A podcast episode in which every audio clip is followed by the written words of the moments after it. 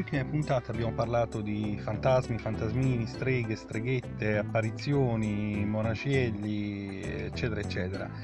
Uh, oggi voglio parlarvi di un altro personaggio misterioso, di un altro elemento sovrannaturale della letteratura orientale e occidentale, ma anche della religione, delle tre religioni più importanti, praticamente ebraismo, cristianesimo e uh, l'Islam naturalmente. Ehm, naturalmente la mia non sarà una recensione filosofica, non sarà un approfondimento religioso, sarà una solita chiacchierata.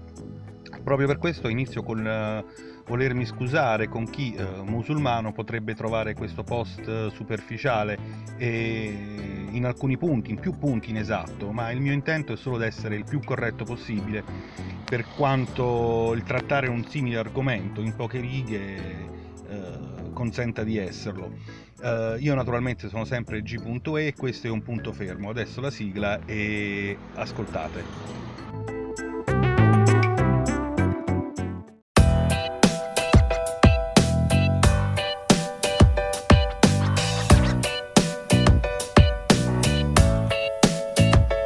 Un punto fermo. Podcast di libri, cinema e curiosità. Benvenuti a questa nuova puntata e buon ascolto.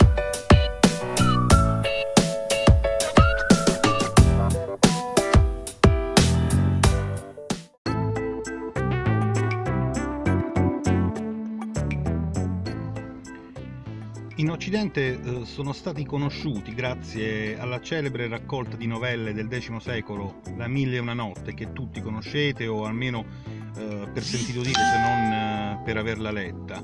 Eh, conoscete eh, il protagonista Aladino, uno dei protagonisti Aladino che libera da una lampada nella quale è rimasto prigioniero un gin. Quest'ultimo, in cambio della libertà ottenuta, accetta di esaudire tutti i desideri di Aladino. Non esiste il fatto dei tre desideri. Uh, di qui appunto nasce l'idea che i geni uh, siano in grado di accordare ai propri padroni o a coloro che li hanno liberati da un qualche luogo di prigionia la possibilità di vedere realizzati i propri desideri. In realtà non è proprio così e soprattutto i geni non sono, soprattutto il cosiddetto genio della lampada, quello con cui simpatizziamo nei cartoni animati della Walt Disney o mm, in vecchie serie televisive come Strega per Amore. Questo eh, Strega per Amore, ad esempio, è un caso di cattivissima traduzione di un titolo. In realtà ci sta come il cavolo a merenda questo titolo, visto che il protagonista, anzi la protagonista, non solo si chiama Ginny, ma in realtà è una genietta non ha niente a che vedere con le streghe. Dunque, mm, questi cartoon, queste serie televisive sono delle parodie, sono carine, ma in realtà parlano di qualcosa che non è così pascioccone, non è così simpatico, perché quello che noi chiamiamo genio è in realtà il gin ed è qualcosa di serio, di dannatamente serio e lo si può trovare, oltre che nella cultura e letteratura, eh, nei testi di demonologia arabi, prima addirittura eh, del profeta, dopo il profeta e soprattutto si ritrovano nel Corano stesso. Ossia si ha a che fare con i geni, eh, con dei simili demoni, si ha a che fare con possessioni, si ha a che fare con esorcismi, cose che, vogliate o meno, accomunano le tradizioni cristiane, ebraiche ed islamiche. I jinn eh, nascono vengono conosciuti nel mondo arabo, possiamo dire. Eh, si narra nel Corano che i jinn, eh, che eh, noi traduciamo con la parola italiana genio, mentre in inglese viene eh, traslitterato in jinn con il DJ iniziale, eh, siano creature sovrannaturali eh, originate all'inizio dei tempi per volontà di Allah, eh, sia sempre lode a lui, affinché eh, lo adorassero. Si racconta che questi esseri eh, si muovono a metà tra il mondo degli angeli, perfetti, nati dalla luce, quello umano, gli uomini creati dal, dalla terra, dal, dalla moto, dal fango, ma eh, sono differenti sia dagli uomini che dagli angeli di fatto, contrariamente ai primi, abbiamo detto, nati dalla terra e ai secondi che nascono dalla luce, i gin sono creati da una fiamma perfetta di un fuoco senza fumo. Uh, il Corano nel uh, versetto 15 parla, uh, nel capitolo 15 parla con queste testuali parole: Creammo l'uomo con l'argilla secca, tratta da mota impastata, e in precedenza creammo i gin dal fuoco di un vento bruciante. Dunque i gin, pur essendo creature appartenenti al mondo sovrasensibile, possiedono per volontà stessa di Allah alcune caratteristiche in comune con eh, l'uomo, con l'essere umano. Hanno quindi l'intelligenza, la capacità di discernimento tra bene e male, soprattutto hanno il libero arbitrio e questo non è cosa da poco e eh, pertanto di conseguenza hanno la possibilità di scegliere tra il bene e il male. Riguardo il loro aspetto sappiamo soltanto ciò che Allah ha voluto che apprendessimo e quindi potessimo leggere nel Corano. Di certo eh, sappiamo con certezza che i jinn hanno un cuore, quindi tecnicamente possono morire. Hanno degli occhi, hanno delle orecchie.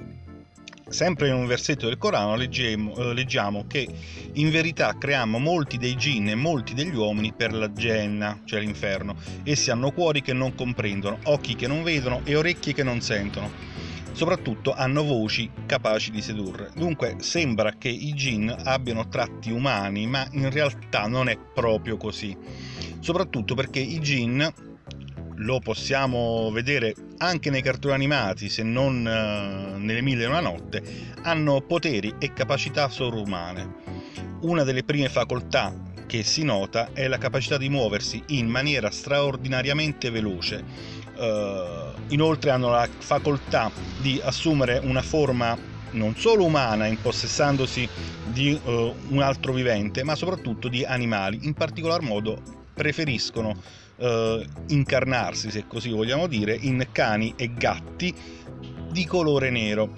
Vi dico subito che nel, nell'articolo che aggiungerò poi uh, ci saranno delle note che non vado qui a a dirvi con delle notiziole più interessanti, più sfiziose, possiamo dire, che però allungherebbero troppo il discorso. Ehm, è particolarmente interessante il fatto che dice il Corano che nel caso in cui un gin dovesse arrecare un danno, un grave danno a uno o più esseri umani, eh, Allah lo riterrà eh, responsabile delle proprie azioni. Di conseguenza i jinn saranno sia in paradiso se si comporteranno bene, come gli uomini, e eh, in base alla loro condotta su questa terra, eh, se hanno, avranno fatto del male, potranno andare a finire all'inferno. Quindi proprio come per gli uomini. Si dice nel Corano che i jinn parlando in loro difesa, abbiano detto tra noi ci sono dei giusti e altri che non lo sono, siamo in diverse sette, praticamente come gli uomini, quindi hanno libero arbitrio e quando arriverà il momento del giudizio questi demoni saranno trattati esattamente come noi umani. Caratteristica dei jinn è quella che possono prendere appunto, abbiamo detto, le sembianze umane, tutte è specificato, meno quella del profeta di eh, Maometto. Possono prendere la forma di animali, soprattutto abbiamo detto cani e gatti neri, perché il colore nero eh, concentra la loro forza, eh, possono trasformarsi in fantasmi o eh, addirittura fingersi spiriti di defunti. Eh, si cibano come gli umani, bevono come gli umani, però sempre e soltanto esclusivamente usando la mano sinistra. E una cosa divertente è che il loro cibo preferito sono lo sterco e le ossa. Altra caratteristica che li distingue dagli esseri umani è che hanno due corna ma possono accoppiarsi con gli uomini e con le donne naturalmente e eh, addirittura avere una progenie, avere dei figli che naturalmente avranno dei superpoteri. Altra caratteristica divertente dei gin è che non possono sedere mai in pieno sole, mai in piena ombra, ma siederanno sempre tra l'ombra e il sole. Anche se più che star seduti preferiscono girovagare tra rovine e case abbandonate, eh, nel deserto naturalmente, in cimiteri, ma eh, soprattutto preferiscono eh, i luoghi corrotti dove c'è ingiustizia a farla da padrone. Quindi troverete un gin, che ne so, in una bisca clandestina, troverete eh, un gin eh, in una casa abbandonata, troverete un gin su un luogo di un delitto Altra caratteristica dei gin è quella di poter suggerire il futuro ai maghi o a chi cerca di conoscere il futuro con la magia. Tuttavia i gin sono tendenzialmente bugiardi e quando sembra stiano dicendo la verità in realtà è soltanto per preparare un inganno, un futuro inganno. Quindi rivolgersi a maghi o cartomanti, eccetera, eccetera, non solo è da miscredenti che scelgono di ascoltare i gin piuttosto che di fidarsi di Allah, perché Allah se c'era il futuro è perché è bene che resti segreto. In realtà come fanno i gin a prevedere il futuro? Sono in grado di ascoltare gli ordini che Allah dà agli angeli per governare il mondo e quindi vanno a fare la spia agli uomini, ma non è detto che dicano la verità. Uh, ma uh, un consiglio, mai e poi mai chiedere a un gin di esaudire un desiderio. Uh, questo sicuramente si avvererà ma eh, il Jin, eh, che in realtà odia fare queste cose, farà in modo di rivolgerlo contro l'uomo eh, fino praticamente a distruggerlo.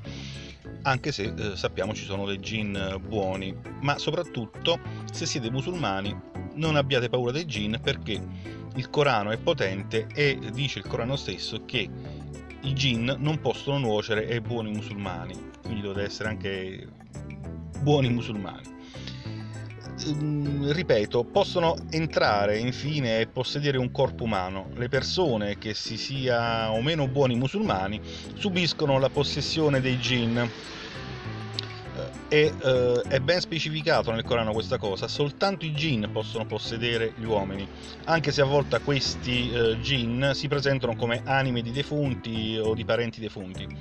E eh, per liberare questi impossessati c'è bisogno di un esorcismo, così come avviene per i demoni nella religione cristiana. E questi esorcismi devono essere fatti con complessi rituali esorcistici.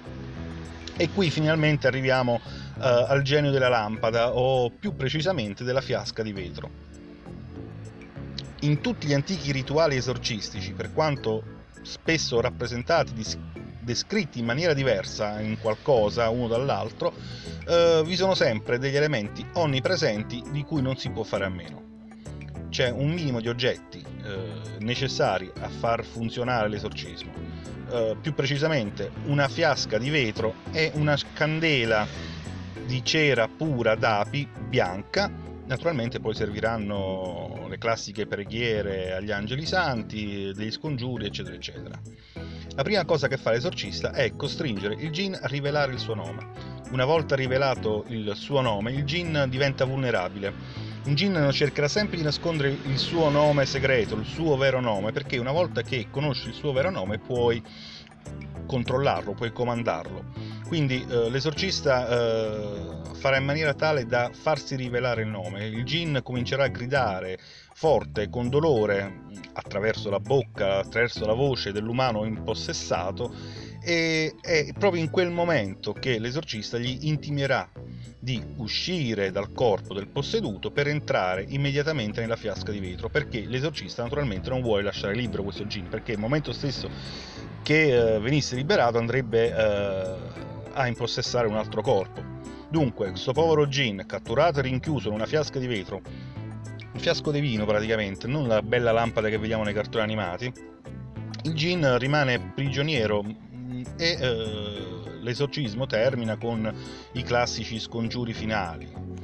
I testi di demonologia non riportano istruzioni precise su cosa fare di questo fiasco, di questa bottiglia, o soprattutto di come liberarsi di questa fiasca prigione, ma eh, si è concordi che la miglior cosa da fare è gettarla in un luogo molto lontano, nascosto, il più deserto possibile, in maniera tale che il gin non venga mai più ritrovato o eh, inavvertitamente liberato da alcuno.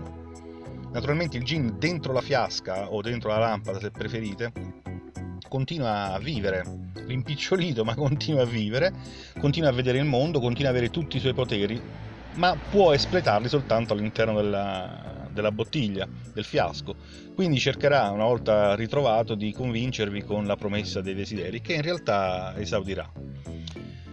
Quindi il consiglio qual è? Se fate una vacanza nel deserto e durante un'escursione trovate una strana bottiglia, un fiasco di vino vecchio o una lampada, una lucerna in realtà antica, eh, non accarezzatela, non stappatela, non apritela e lasciatela là.